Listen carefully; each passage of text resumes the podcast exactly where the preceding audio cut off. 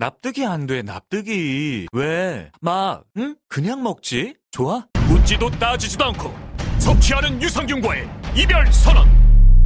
미궁 유산균 사랑! 너를 위한 헌정 유산균, 나를 위한 적중 유산균. 매일매일 너에게, 빵빵한 너에게, 민감한 너에게, 약해진 너에게.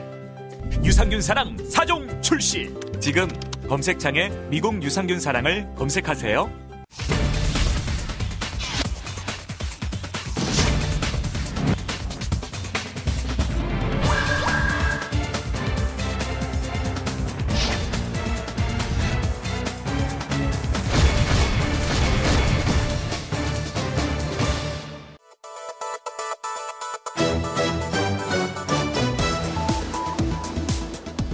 일본군, 피, 일본군 위안부 피해자 김경애 할머니는 위안부 피해 기림의 날 첫 번째 정부 공식 행사에서 문재인 대통령의 볼에 손바닥을 갖다 대었습니다. 문 대통령은 허리를 숙여서 할머니의 휠체어 앞에 무릎을 약간 굽히고 빙긋 웃었는데요. 이때 김경애 할머니 그리고 문재인 대통령 두 분 어떤 마음이었을까요? 정부는 삼일 민족 독립항쟁 당시 배화여고, 기숙사 뒷산 그리고 교정에서 일제히 독립만세를 외쳤던 여고생 여섯 명에게 대통령 표창을 드렸습니다. 그리고 어제는 청와대에서 독립운동가 후손들이 안중근, 김규식, 박은식, 이회영 등의 사진을 가슴에 품고 기념 촬영을 했지요. 그렇지만 우리 독립운동의 역사는 기념사진만 찍고 끝낼 일은 아닙니다. 왜냐하면 친일은 우리의 주류 역사가 아니기 때문이죠. 그럼에도 불구하고 여전히 대한민국의 주류는 친일 또는 친일과 군사독재에 부역했던, 그리고 이 나라 국민을 제대로 주인으로 생각하지 않는 세력들로 곳곳에 암약하고 있습니다. 촛불혁명은 삼일 민족 독립항쟁을 잇는 시민혁명으로서 해방 칠십삼 년이 되도록 여전히 해결하지 못하고 있는 미완의 과제, 친일 그리고 군사 쿠데타를 말끔히 청산하고 나라다운 나라를 만들라고 명령하고 있습니다. 그렇기 때문에 갈 길이 아주 멉니다. 지금은 여전히 작은 틈이라도 보일라 치면 흔들기 바쁜 세력들이 도처에 산적해 있지요. 문재인 정부는 원래 국민이 명령한 길, 국민이 가장 존귀하게 대접받는 나라, 이 나라를 꼭 만들어가야 합니다. 팔월 십오일 수요일 이슈파이터 출발합니다.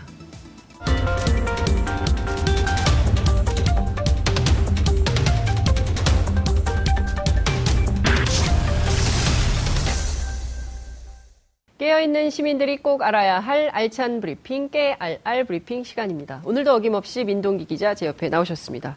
어서 오십시오. 안녕하십니까. 네, 광복절입니다. 네. 태극기 걸었어요? 태극기를 걸 데가 없습니다. 아, 그래요? 네. 네, 태극기를 걸라고 학교에서 얘기하는데 네. 제가 보니까 건 집은 많지 않은 것 같아요.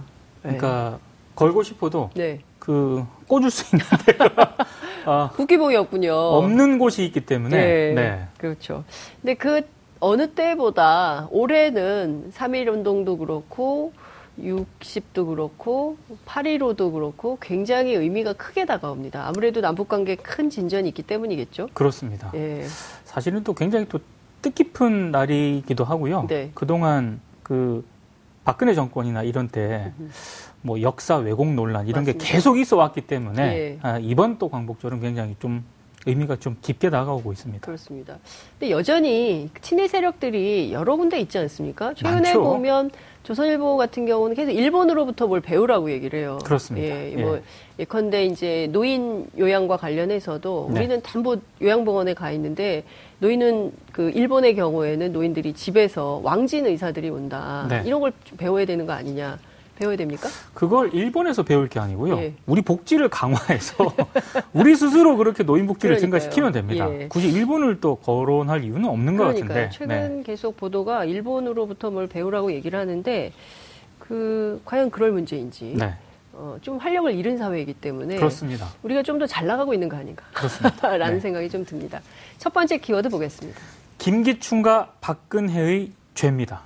너무 많죠. 네. 일단 너무 많아요. 네. 광복절이라는 점을 감안해서요. 네. 그 죄가 저 더 무거울 것 같은데요. 네. 이천십삼 년 말쯤에 음흠. 김기춘 당시 대통령 비서실장하고요. 윤병세 외교부 장관 그리고 네. 차한성 대법관이 만납니다. 아... 청와대에서 만나는데요. 네. 만나서 무슨 얘기를 하느냐. 이른바 삼자 회동인데 네. 그 일제강제징용 피해자들이 있지 않습니까? 네. 일본 전범기업들을 상대로 낸 소송이 있었는데 네. 이 소송의 최종 결론을 최대한 늦추거나 음흠. 아니면 전원합의체 회부에서 기존 판례를 뒤집어달라 이렇게 요구를 한 것으로 파악이 되고 있습니다. 친일파입니까? 지금 생각해보면 저는 예. 그렇게 해석을 해도 무방하다고 봅니다. 왜 이런 짓을 했을까요? 그러니까 대법원이 실제로요. 예. 어, 법리 검토 등을 이유로 재, 재판을 오 년 넘게 끌다가 아... 재판 거래 의혹이 불거진 지난달에 이 사건을 대법원 전원 합의체로 넘겼거든요. 네. 실제 박근혜 정부 내내 네. 이 재판이 늦춰지면서 네. 오 년 이상 지연이 됐습니다. 지금까지도 판결이 나오지 않고 있는데 이런 걸 감안을 해보면 김기춘 전 실장의 요구대로 그대로 이행이 됐다라고 봐도 무방한데요. 네. 대체 이 소송이 뭔데 그러느냐. 네. 일제강제징용 피해자들이 전범기업을 상대로 손해배상을 청구를 했는데 네. 이천십이 년 오월에요. 대법원이 일, 이심을 뒤집고 네. 피해자 손을 들어줬습니다. 음흠. 그러면 보통 이제 대법원이 파기환송을 한 거 아니겠습니까? 그렇죠. 그러면 이제 고등법원에서 네. 대법원을 파기환송했기 때문에 그대로 갑니다. 예. 실제로 이천십삼 년 칠월에 사건을 다시 살핀 서울 고등법원에서 각 원고에게 일억 원씩 배상하라 이런 음. 판결이 내려졌거든요. 네. 그럼 대법원은 통상적이라면 한 수, 수개월 내에 네. 이거 확정 판결을 하면 됩니다. 그런데 예. 이 확정 판결이 지금까지 안 되고 있는 겁니다. 음. 예. 그러니까 제가 이제 앞에 오프닝에서도 말씀을 드렸지만 네. 아닌 것 같지만 여전히 친일의 뿌리는 계속 살아있는 거죠. 그렇습니다. 어, 살아있으면서 도처에 암약하고 있으면서 기회만 엿보다가 네. 필요할 때 고개를 빼끔 그렇죠. 내밀면서 이제 동향 파악을 하고 네. 자기들의 요구를 관철시키고 뭐 이런 방향으로 어, 하오, 하고 있는 게 아닌가라는 생각이 좀 드는데요. 네. 결과적으로 이렇게 정부에 협조한 이유, 대법원이. 양승태 대법원인데요. 네. 이 사법농단에 제가 맞출 대... 수 있습니다. 상고법원. 보통상 상고법원인데 예. 이번에는 약간 다릅니다. 오, 그렇습니까? 왜냐하면 당시 삼자 회동에 예. 윤병세 외교부 장관이 그러게요. 참석을 했거든요. 윤병세 외교부 장관이 왜 왔습니까? 외교부 장관이 왜 갔을까? 예. 아, 일단 검찰이 어제 김기춘 전 실장을 불러서 조사를 하지 않았습니까? 네. 검찰의 판단은 이렇습니다. 당시 청와대 요구를 들어주는 대가로 음흠. 양승태 대법원이 해외 공간에 있는 그 법관 파견하는 거 있지 않습니까? 네. 이걸 다시 제기하는데 당시 굉장히 공을 들였거든요. 음.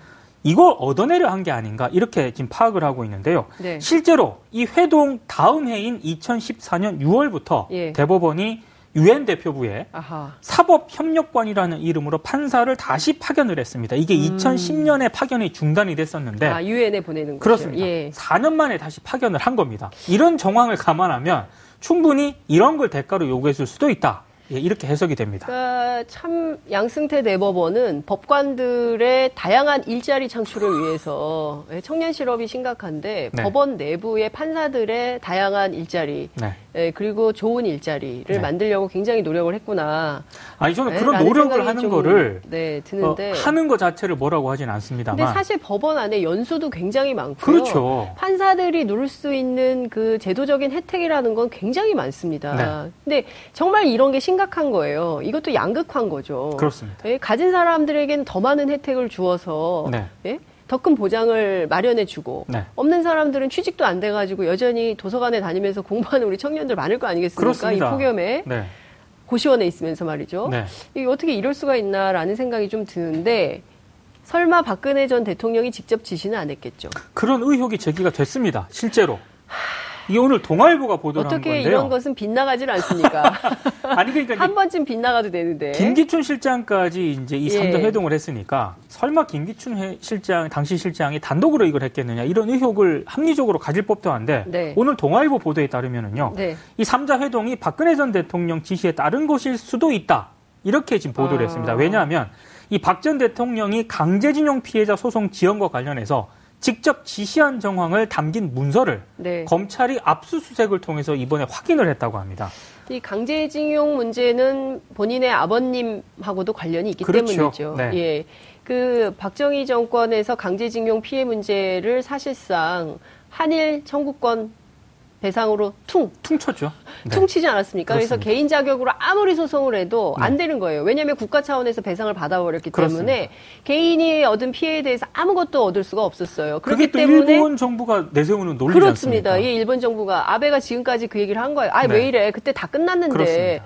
계산 끝났어요. 오지 마세요. 이런 거거든요. 예?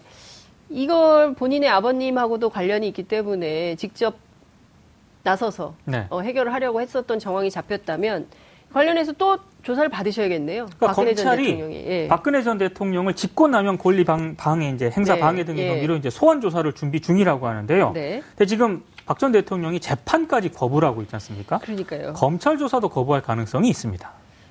어떻게 하자는 겁니까? 지금 재판 거부, 진술 거부, 조사 거부 다 거부하고 있으면. 네. 최, 최소한 대한민국의 전직 대통령으로서 네. 법치주의를 그토록 강조하고 소중한 가치로 여겼다고 한다면 네. 본인 스스로 먼저 어, 검찰의 조사에 협력하고 그렇죠. 법원 재판부에 나와서 재판을 받아야 될 거 아닙니까? 그렇습니다. 대통령이라는 분이, 전직 대통령이라는 분이 이렇게 법치주의를 흔들고 있으니, 무시하고 있고 거죠. 부정하고 있으니 네. 이분이 과연 민주주의자는 아닌가요?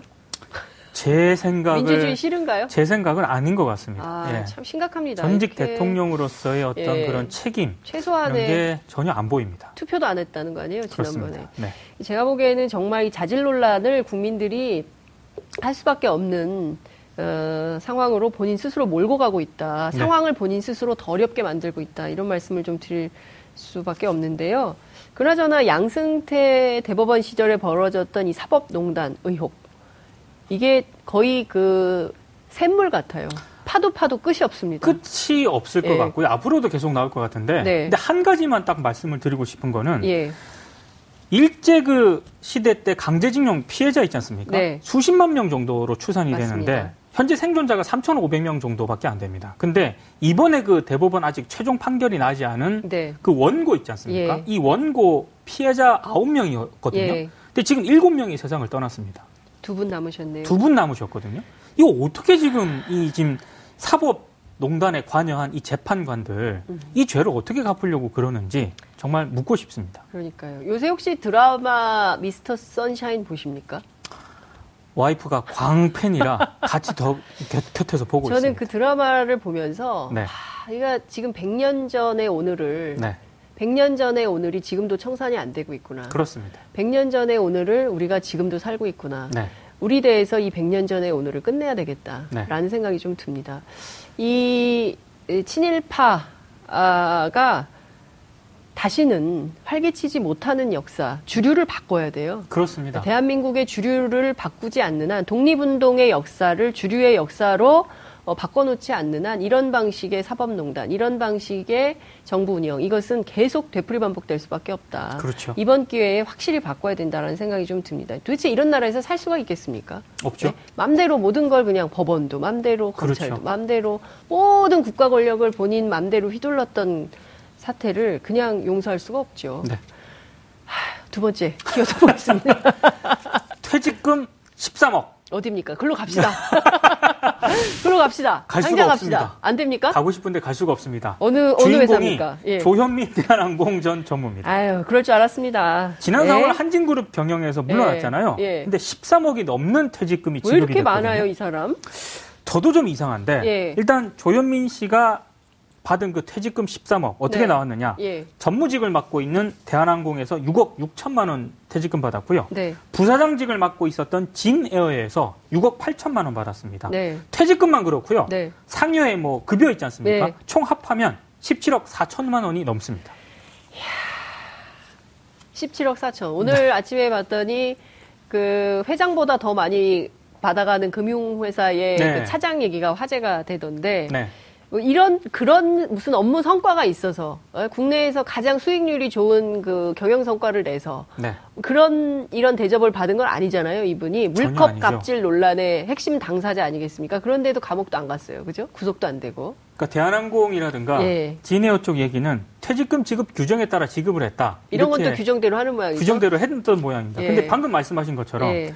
갑질 논란 때문에 한진그룹이 받은 그 이미지 타격 있지 않습니까? 그렇습니다. 이 손해가 요, 얼마 어마어마할걸요. 액수가 계산이 안 될 것 같은데요. 예. 그리고 진에어 같은 경우는 예. 조현민 전 부사장 때문에 지금 면허 취소 위기에 놓여 있습니다. 아니 회사가 지금 망하게 생긴 마당에 면허 취소 위기에 놓여. 이분들도 친일파하고 비슷한 거예요. 나라가 망하든 말든 회사가 망하든 말든 내 돈은 내가 챙겨간다. 그렇죠? 아, 근데 이렇게 이게? 면허 취소 위기에 놓여 있는데 예. 국토부가 아직 최종 결정을 내리진 않았지만 예. 이런 지금 퇴직금을 지급했다고 하는 게 제 상식으로는 납득이 안 갑니다. 그러니까 이 회사는 누구의 회사입니까? 여기 다니는 직원들은 뭡니까? 예? 그러니까 직원들이 저는 참... 아, 참 네. 암담한 거죠. 그렇습니다. 열심히 일을 했는데 사고치고 회사 면허 취소되게 만든 장본인이 퇴직금으로 육억 얼마를 가져가고 네. 이 회사 저 회사에서 토탈... 다 해서 십칠억 얼마를 가져갔다. 그리고 그렇죠. 조만간 또 조금 있으면 조용해지면 경영 복귀한다고 할 거예요.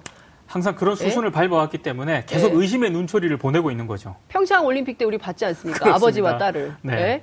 성화봉송하는. 네. 이게 진짜 참 심각한 상황인데 이대로 그냥 놔둬도 되는 건지 의문스러워요. 네, 사실은요. 이렇게 부조리, 부정의, 부, 부조리하고 부도덕한 사람들이 여전히 경영 일선에 있는 거 아니에요. 한진그룹은 네. 더 심각한 게 네. 탈세 의혹도 받았고 그렇죠. 밀수 의혹도 제기가 됐고요. 관세 포탈 의혹, 상속재 탈루, 비자금 조성 혐의. 이게 하나 둘이 아니거든요. 종합선물 세트. 아니 그래서 네. 검경 수사까지 받고 있는데 그렇죠. 더 문제가 심각한 거는 네. 올해 그 이분기 있지 않습니까? 예. 진에어하고 대한항공 영업 실적이 지난해와 비교했을 때 예. 반토막이 났습니다. 야, 그러면... 제가 만약에 이랬으면 퇴직금이 뭡니까? 아마 소송했을 겁니다. 그렇습니다. 예, 예 책임지라고 소송했을 거예요. 그렇습니다. 예. 예. 아, 오늘은 한숨만 나옵니다. 그렇습니다. 아, 휴일인데. 세 번째 키워드 보겠습니다. 이것도 한숨 나오는 키워드인데요. 그래요? 작전명령 제팔십칠 다시 사호입니다. 이거 뭡니까? 어제 피디수첩 나온 그 얘기입니까? 그 얘기입니다. 아, 아 정말 어제 피디수첩 보고 깜짝 놀라신 그러니까 분들이 많을 그러니까요. 겁니다. 그러니까요. 예. 아, 이게 진짜... 팔십칠 년에도 죽을 뻔했어요. 팔십칠 년 유월에 네. 그 당시 유월 항쟁이 막 뜨겁게 달아오고 있을, 있었을 때 네. 전두환 정권이 어, 계엄령을 선포할 준비를 실제로 실행을 하려고 했었고요. 네. 바로 이제 군부대를 투입할 수 있게 만든 그 문건이 네. 바로 작전명령 제팔십칠 다시 사호입니다. 그, 그러니까 이런 거더라고요. 핵심은. 시민혁명을 폭도로 그렇습니다. 그러니까 팔십 년 광주하고 비슷한 거예요. 똑같습니다. 그러니까 팔십 년 광주에 투입했던 병력들을 네. 서울에 그죠? 그리고 부산에 네. 그러니까 광주에. 전 광주에 네. 전국 도처의 주요 거점 도시들에게 다 이 이른바 군인들을 보내서 네. 어, 시민들을 폭도로 만들어서 무력으로 네. 어, 완전히 그 진압하려는 이런 계획을 세웠던 거죠. 그러니까 저는 깜짝 놀란 게. 네. 팔십 년 오월 광주에 대한 네. 당시 일부 그 군부의 예. 시각이 폭도라는 시각 아니었습니까? 그렇죠. 팔십칠 년 유월 항쟁도 그렇게 봤다는 맞습니다. 거고요. 최근 기무사 문건에 확인된 거는 촛불, 촛불 시민도 그렇게 봤다는 거 아니겠습니까? 그러니까 시민들이 모여서 불의한 권력에 대한 심판 요구를 하고 물러나라고 하는 것 자체를 폭도로 몰고 가는 거죠. 그렇습니다. 누가 여전히 그 기무사. 그러니까 뿌리가 있는 거잖아요. 이 기무사가 원래 보안사였지 않습니까? 그렇습니다. 이 보안사는 사실... 누가 만들었습니까? 전두환이 만들었죠. 예, 전두환하고 그 전에 누가 있었습니까? 박정희. 박정희가 있었죠. 이 세력이 만든 겁니다. 네. 그러니까 우리가 이미 끝난 역사라고 생각하지만 여전히 네. 친일과 군사 독재의 역사는 현재의 진행형이라는 겁니다. 네. 그러니까 국민들이 눈을 감고 있으면 안 됩니다. 계속 잠을 자지 말고 감시를 해야 되나요? 해야 되고요. 그리고 이번 기회에 예. 정말로요. 계엄을 모의하고 네. 친위 쿠데타를 기획했던 예. 그리고 여기에 관여했던 그 군부 관계자들 있지 않습니까? 네. 단죄를 이루지 이루지 못한다면은 이거 비슷한 사건 또 발생합니다. 제가 봤을 때. 저는 근데 걱정되는 게 이번에 이제 기무사 해편에서 네. 그 이제 보안사로 만들 아니 안보사로 만든다고 하지 않았습니까? 그렇죠. 이제 삼십 퍼센트 인력을 감축한다고 하는데 군인권센터를 비롯한 시민사회 단체가 어제 기자회견을 했더라고요. 그렇죠. 이게 이름만 바꿔가지고 또 할 가능성이 있다. 기무사 요원들이 계속 개혁 방안까지 짜고 있다는 그런 얘기도 했거든요. 아 개혁의 주체가 그렇습니다. 개혁의 대상자가 대상자가 개혁의, 개혁의 주체가, 주체가 돼가지고 이런 지금 우려도 하고 있는 건데. 하고 있습니다. 근데 문재인 정부는 이러면 안 되지 않을까요? 안 되죠. 예, 제가 보기에는 좀 더 어, 저는 자신감을 가져야 되지 않을까라는 네. 생각이 좀 듭니다. 국민을 믿고 그렇죠. 국민들이 지켜주고 있잖아요. 그렇습니다. 이 정부는. 네. 국민들이 지켜주고 있고 국민들이 보호하고 있는데 그러면 국민을 믿고 원래 하려던 개혁들을 네. 어, 계속 해가야 되는 거 아닌가. 흔들리면 안 될 것 같아요. 그렇습니다. 예. 예. 저희가 사 대 개혁 계속 강조하고 있죠. 그중에 핵심이 저는 관료개혁이 아닌가 싶습니다. 관료개혁 정말 예. 심각하고요. 예. 사법개혁도 할 게 많고 예. 언론개혁도 할 게 많습니다. 그러니까요. 예. 그래서 이슈파이터 계속 보셔야 될 것 같습니다. 오늘 말씀 여기까지 듣겠습니다. 고맙습니다. 고맙습니다. 여러분들께서는 지금 생방송으로 진행하는 장윤선의 이슈파이터와 함께하고 계십니다. 오늘 방송 좋았나요? 방송에 대한 응원 이렇게 표현해주세요. 다운로드하기, 댓글 달기, 구독하기, 하트 주기. 더 좋은 방송을 위해 응원해주세요. 그리고 이 부도 함께해주세요.